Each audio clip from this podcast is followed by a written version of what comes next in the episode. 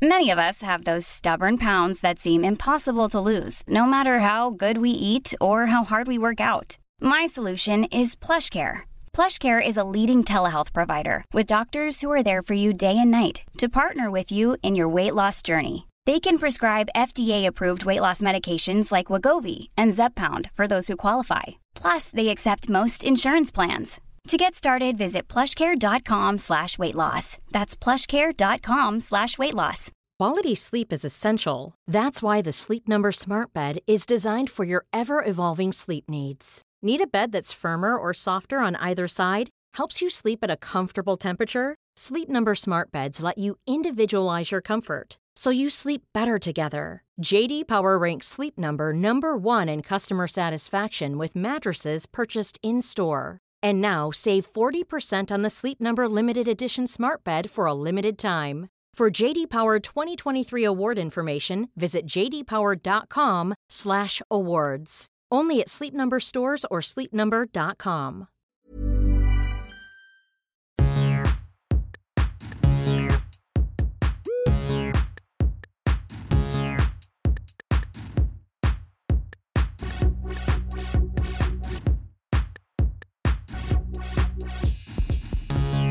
Hello, and welcome to Daisy is Insatiable.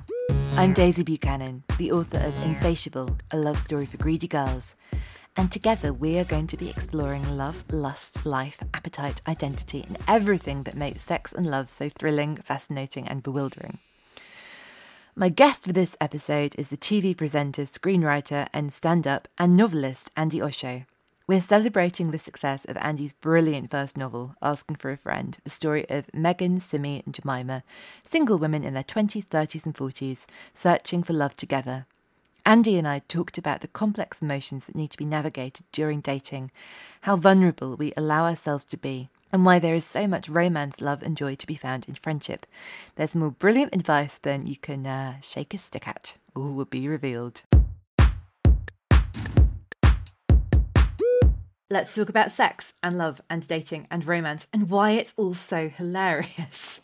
you tell me why is it so hilarious? Because we it's just it's such a big part of our lives but uh, it just goes wrong so many times. But we we find a way to laugh at it which is brilliant. And i wonder if maybe now more than ever because there are so many different ways to date and you know whether we sort of choose to do it or not. Um you know what i loved about your book is this idea of you know getting off the screen and it's very much about you know, real connections, which I think that's something that we're going to be seeing a lot more of. I hope it is. God, I hope so. Yeah. I mean, what I've always felt, or not always, but like, I, you know, I tried internet dating. I really gave it an earnest, good go. But I I want to I just want to look into somebody's eyes. I want to see them face to face. I want to I want to feel a connection with them before we've decided that we're going to try and have a connection, which is basically what happens if you meet somebody through um, you know through uh, online dating. So that's why in asking for a friend, I just put the girls like going out, meet guys in real life because that's old school and brilliant.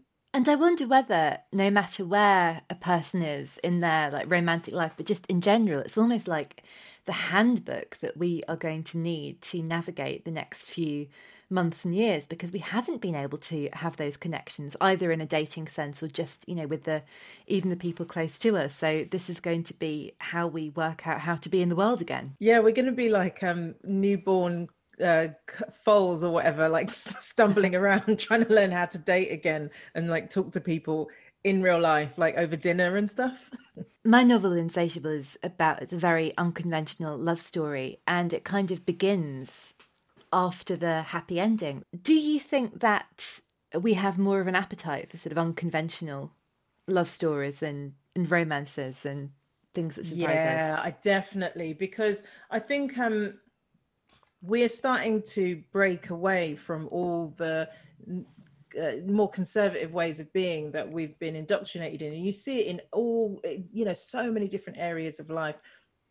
People believing in themselves to be able to do things that previously people like that whatever you know whatever definition they might give themselves you know they wouldn't have thought that they could do. So yeah unconventional because it's authentic. That's probably more what it is because previously if you were in an unconventional relationship whatever it might look like you have to keep it on the down low you know? And so now i think as we're being more uh, free and open with who we are those unconventional relationships can come out more to the fore and people who are in them want to see that stuff reflected in what they're reading and what they're watching on tv and seeing in films. So yeah definitely an appetite for it. I love that stuff. So yeah i'm hoping there's there's more there's more of me more, more weirdos like me who just want to see something different you know? Something another thing i really loved about asking for a friend that's kind of evident in insatiable too and i think this is part of this sort of appetite for the unconventional romances I think we see so many romances in other parts of our lives. And in both of these, I think, you know, friendship has just as much emotional and spiritual resonance as very conventional romantic love. I'd love to hear if you can share about your experiences of that and sort of the people that you've been single at the same time with and how you have bonded and been on that journey together? Yeah, I mean, I think what um, my experiences is reflected in the girls' experiences in my book is that we've all been, we may have all been single at the same time, but our attitude was you know miles apart. So in asking for a friend for example jemima who's the oldest she's kind of like nope shut down about all that sort of stuff. It's not of interest to her even though she's single um, whereas Simi is desperate for love and Megan's got a plan. So she's just like, yes, but not now because I'm, you know, I'm working to a schedule here, guys. Um, and so it's kind of, even though girlfriends may all be single at the same time, we may not all have. Often we don't have the same attitude towards relationships, so we're coming at it from from different angles. And actually, you know, in in my book, what the girls get from it is is is different because of where they're coming from but in in and so in life yeah that's how it was for me for sure. Like you know i've been the simi in relationships with my girlfriends going i just want to be with somebody. But i've also been the megan as well definitely like i'm not now. And i spent a long time being the jemima just not at all. So yeah so definitely definitely um putting personal experience into the book for sure. I was thinking that about it's almost like the say the ages of women that you know i know not you wouldn't necessarily be going through that at that point but you know as much as they're all sort of the people we recognize they're parts of ourselves that we recognize too and i do think that there's something really intriguing especially at the moment about we want our friends to be happy and we care about them but also i think we want them to be happy in a way that we understand. I think it takes a lot of growth and thinking to see what someone else is doing and think, good for her, not for me. And mm. I think certainly that's what Violet does in Insatiable. I think she is so anxious about the judgment that comes from others that she really sort of willfully isolates herself in order to go on the journey she goes and the irony is that she's constantly worried about kind of being judged within the group. Even though they're supposed to be very sort of wild and bohemian and liberal there are actually all sorts of very conventional rules that are sort of held back from her. I mean do you think there's anything that we can do to sort of liberate ourselves from our fear of judgment or do you think it just takes time and age and wisdom and practice? Oh yeah. I mean i think all of those things basically because um oh gosh who was i talking to the other day or listening to? But they were saying how um they were talking about how we're, we oh it was brene brown. And she was saying how we're never not going to care about what other people think. And as, as she was saying it also i realized oh you know even people who say oh i don't care what people think they're saying it because they want you to think that they're the sort of person that doesn't care what people think so they're also caring about what people think. But um it's she said it was a case of picking the people in your life who you need to care whose opinions you need to care about and distinguishing between those and the ones that don't really matter so, guy on the internet that has some opinion about something that's not his business to have an opinion about, maybe don't care so much about what he thinks. But you know, people who are closest to you um, care. You, you know, it, it, the, the invitation, I guess, is to care more for for what they say. But even then, I suppose you've got to use discernment and go: Is that person speaking from my best interests at heart, or is is what they're saying based on their own judgments mm. kind of thing. So even then we still have to sort of use our own discernment. I don't think there's a person on the planet who doesn't care what other people think. And i think that that's with us all through life. But maybe as you get a little bit older it just takes so much energy to care that much about what people think. So you just like busy. let you fall by the wayside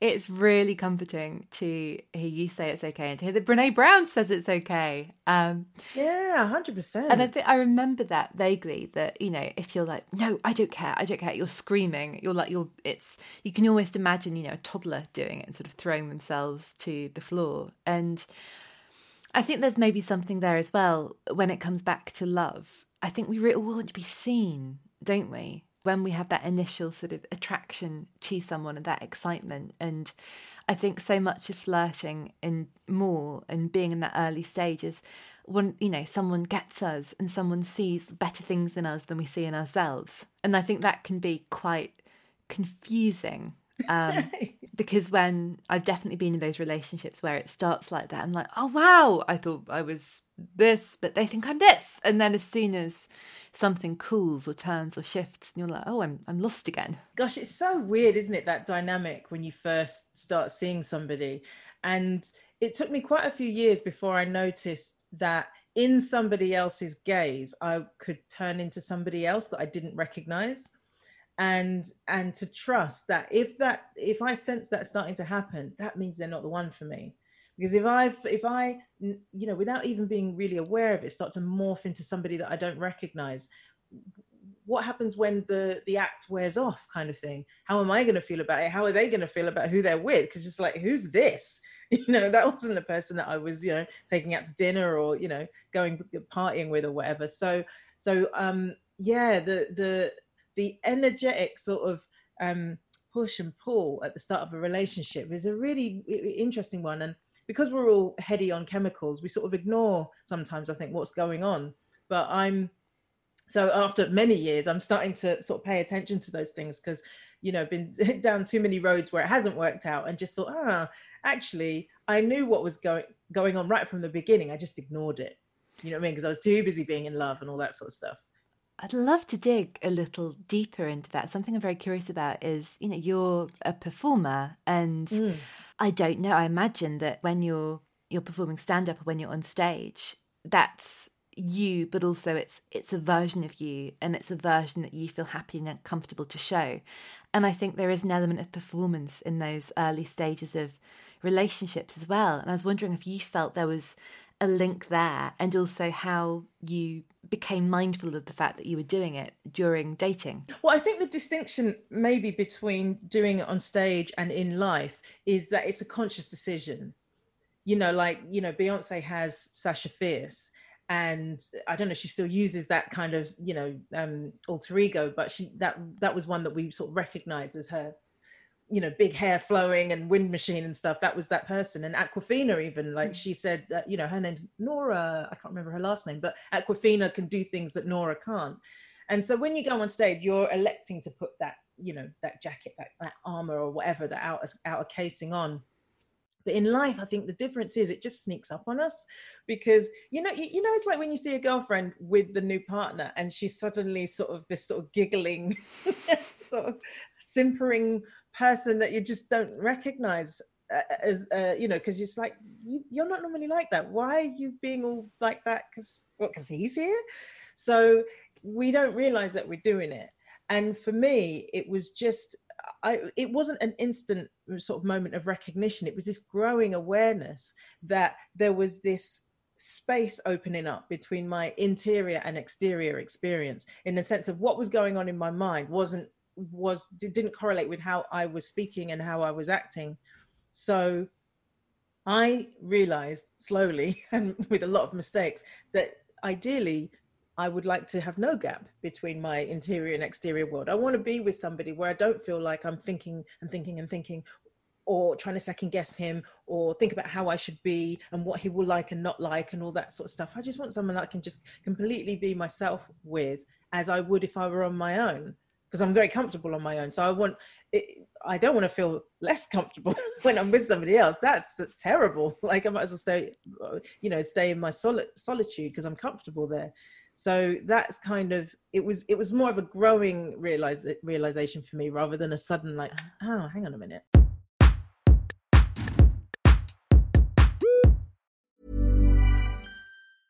A lot can happen in three years, like a chatbot may be your new best friend. But what won't change? Needing health insurance. United Healthcare Tri Term Medical Plans, underwritten by Golden Rule Insurance Company, offer flexible, budget friendly coverage that lasts nearly three years in some states. Learn more at uhone.com. Mother's Day is around the corner. Find the perfect gift for the mom in your life with a stunning piece of jewelry from Blue Nile. From timeless pearls to dazzling gemstones, Blue Nile has something she'll adore. Need it fast? Most items can ship overnight. Plus, enjoy guaranteed free shipping and returns. Don't miss our special Mother's Day deals. Save big on the season's most beautiful trends. For a limited time, get up to 50% off by going to Bluenile.com.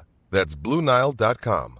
Quality sleep is essential. That's why the Sleep Number Smart Bed is designed for your ever evolving sleep needs. Need a bed that's firmer or softer on either side? Helps you sleep at a comfortable temperature? Sleep Number smart beds let you individualize your comfort so you sleep better together. JD Power ranks Sleep Number number 1 in customer satisfaction with mattresses purchased in-store. And now save 40% on the Sleep Number limited edition smart bed for a limited time. For JD Power 2023 award information, visit jdpower.com/awards. Only at Sleep Number stores or sleepnumber.com.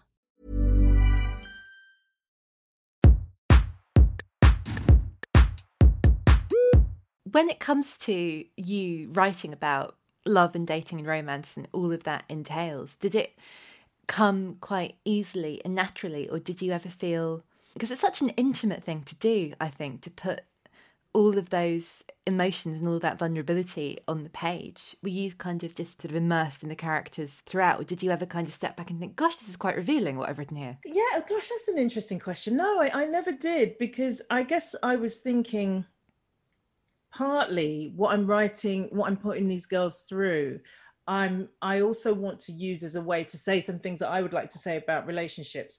The only time that I ever felt the need to pull back was where there was sort of unresolved issues I might have had with somebody and I've used the story and it felt bitter. It felt like me Andi was being bitter rather than maybe the character or whatever. And the really interesting thing is that naturally those stories got pushed out of the book oh. you know through editing so mm. yeah it was really it's really interesting to see to see that happen and then where you know stuff might have been inspired by you know exes and things that have happened in the past i've made sure so the details were so different that only even if they were they'd have to be really cynical to know that that was that was them because it's a mishmash of lots of things that have happened but a lot of the stuff in the book is based on things that have happened to me and I hope, I think for the most part, I've sort of made my peace with those things that have happened. And for me, the most um, significant way of doing that has been seeing my role in it. Because it's really easy in relationships to do the he said this and then he did this and he, he, he, it's all his fault or the other person's fault, you know.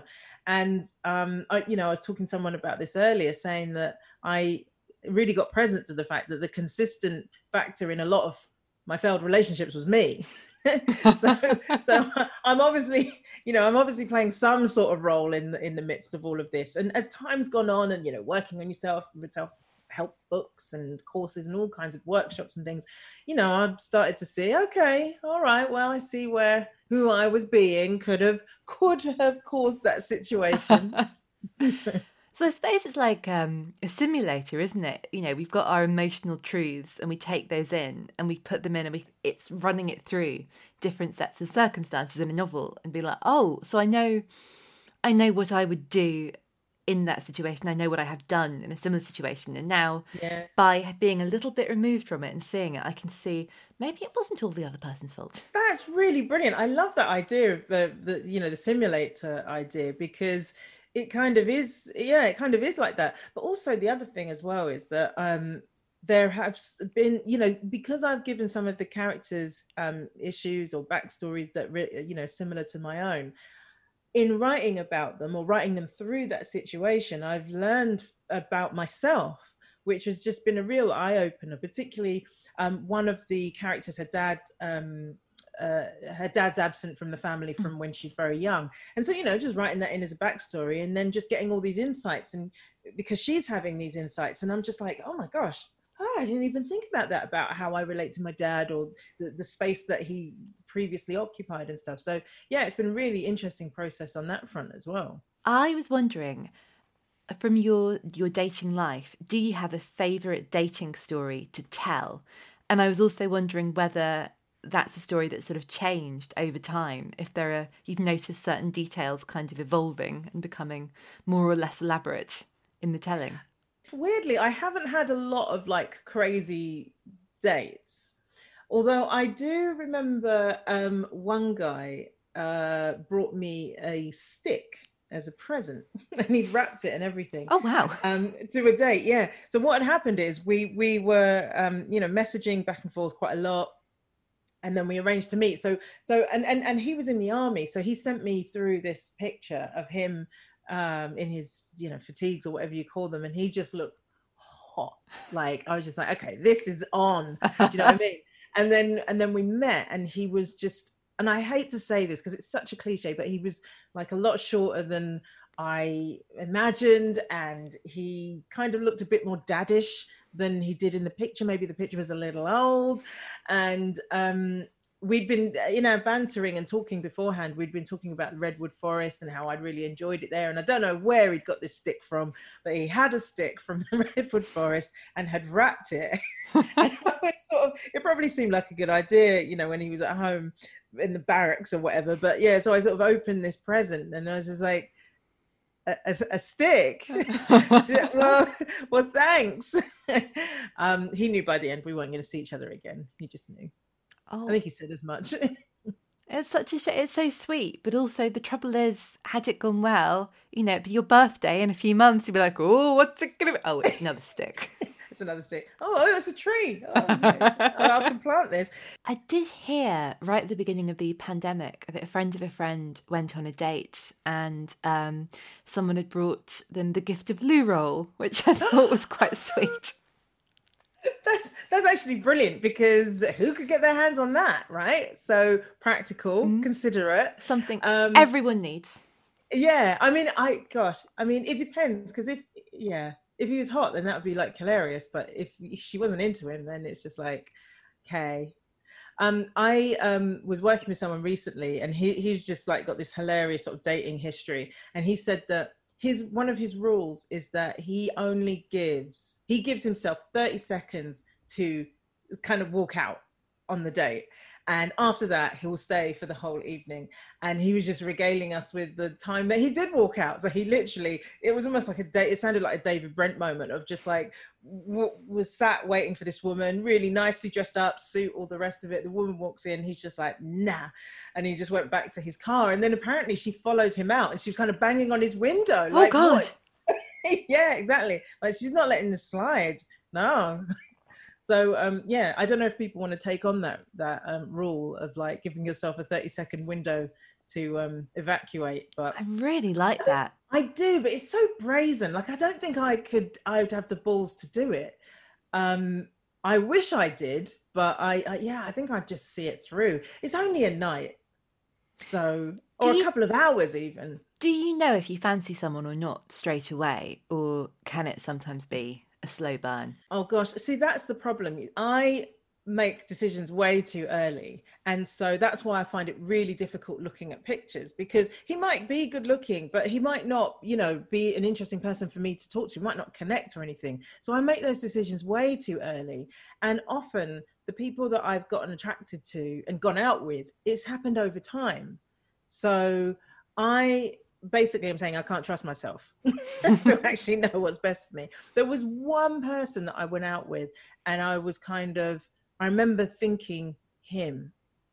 Like we were at a friend's book launch, I think it was, and just saw him across the thing, and it was just like, yeah, I, I want to talk to that person and we ended up somehow um, you know getting into a conversation later in, in the evening and then we had a little kiss later on and stuff. So that that was that was a one one time that i'm really like that was a that was a good one. Mm. but um yeah other than that i just i need to get to know somebody because i just I'm, t- I'm my my brain is too superficial. Well i think that it's tricky isn't it? Because i feel as though absolutely no one is allowed to say that appearances matter. I mean, I, I think that people are, I think the, the breadth of fancying is just, you know, there is so much. I truly, truly believe that it's much more kind of nuanced than if I heard a guy saying like, "Yeah, I want to like a woman with big tits." I'd be like, "Oh, that's a bit. You can't go around saying that. That's terrible." Mm. But I do think there is definitely something in you know a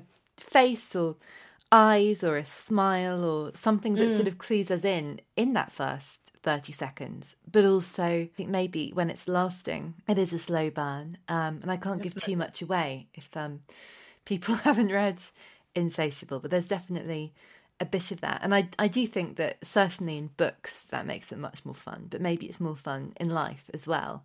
I think maybe lots of women in dating and i think you know this is in in your book a bit that sort of like if you're not sure like no no no be open minded the problem is you're too fussy. You must try everyone. Like, i'm not not sure that's always the best advice. Yeah i'm not gonna yeah i'm not gonna try a bit of everything. But um yeah i just i i i think the other thing as well is that ultimately regardless of the list that we might have for ourselves this checkbox of things that we want in in in you know what we think we're going to find attractive i have I strongly believe that it really comes down to how that person makes you feel. And often that person that makes you feel really good to be around, they they don't tick all those boxes necessarily, but they tick so many other ones because they're ones that you haven't even thought of and they're ones that maybe your more strategic superficial brain is thinking of oh like he's got to be tall he's got to have a car he's got to have this he's got to have that or whatever but how's about like you know he's just got really generous spirit or he's got a lovely laugh and things like that. You wouldn't put that on a, on a tick box because you don't think of it as important. But then suddenly when you encounter someone that's got all those lovely traits you just you just like glow inside. So i think there's an internal navigating system that we probably ignore. Well we don't ignore it. What we do is we call it um, a guilty pleasure or a, or a crush or something or a guilty crush because I think that guilty crush or whatever is really our internal navigating saying that's actually what you really want. But you've got all these ideas about what you should be with, and so you might not give that a chance. I mean, I don't know about you, but I really notice as I get older with friends and their partners, all I care about is how they make my friends feel, whether they're yeah. happy, whether they're treating them right. That's the only time I'd ever sort of be a bit feel that, oh, I don't know if they should be with them. It's because I'd be anxious about them being nice to them. And quite often, it's when someone is a bit cool and a bit, you know, they've got all the external trappings of being someone quite desirable. But I'm like, oh, but are they nice to them? You know, our friends are just such such an important factor in our relationships. Like they're they're sometimes the context in which a good relationship can happen. And and, it, and you know, I was at a wedding one time and they were, you know, doing the whole bit with witnesses and all the rest of it. And I suddenly got what that meant. Because sometimes with weddings, the whole frou-frou-ness of it you can forget what the sort of intent behind it all is. And i realized you know that all these witnesses are there to support that couple in in honoring the commitment they've made to each other. They're witnessing the commitment and helping them maintain it through thick and thin through things going you know a bit pete tong and like you know arguments and fallouts and misunderstandings and all the rest of it. The the witnesses are there as the context or the holding this the holding space for for this couple and um and I think that's what I wanted with these the, the girlfriends in my book is that they're the context in which these relationships can happen because mm.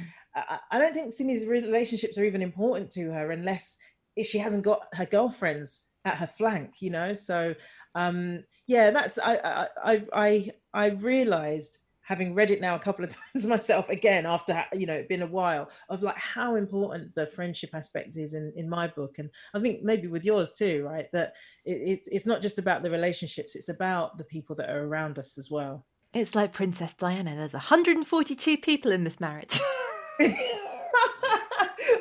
Kind of it's true it's true but they're your friends rather than his yeah. um yes not not not Camilla in, this, in our case. Oh that's brilliant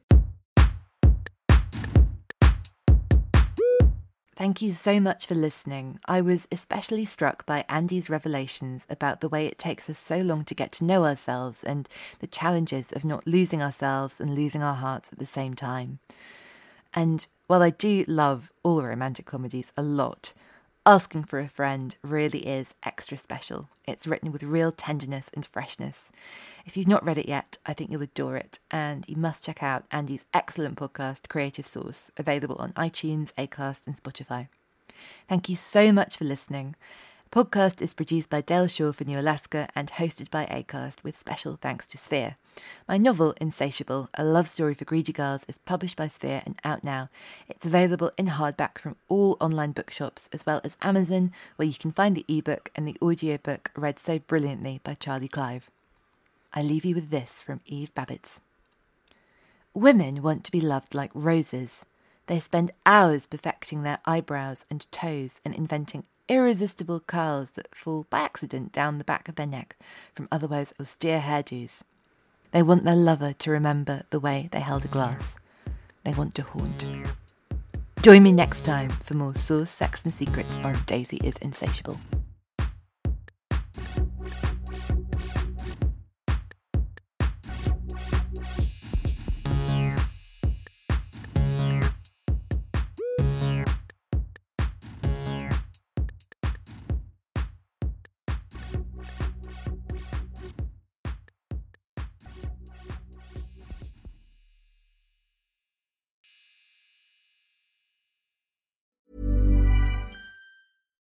Here's a cool fact a crocodile can't stick out its tongue.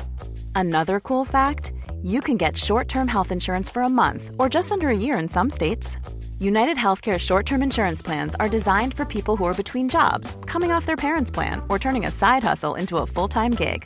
Underwritten by Golden Rule Insurance Company, they offer flexible, budget friendly coverage with access to a nationwide network of doctors and hospitals. Get more cool facts about United Healthcare short term plans at uhone.com. Hey, it's Danny Pellegrino from Everything Iconic. Ready to upgrade your style game without blowing your budget? Check out Quince. They've got all the good stuff shirts and polos, activewear, and fine leather goods, all at 50 to 80% less than other high end brands. And the best part? They're all about safe, ethical, and responsible manufacturing.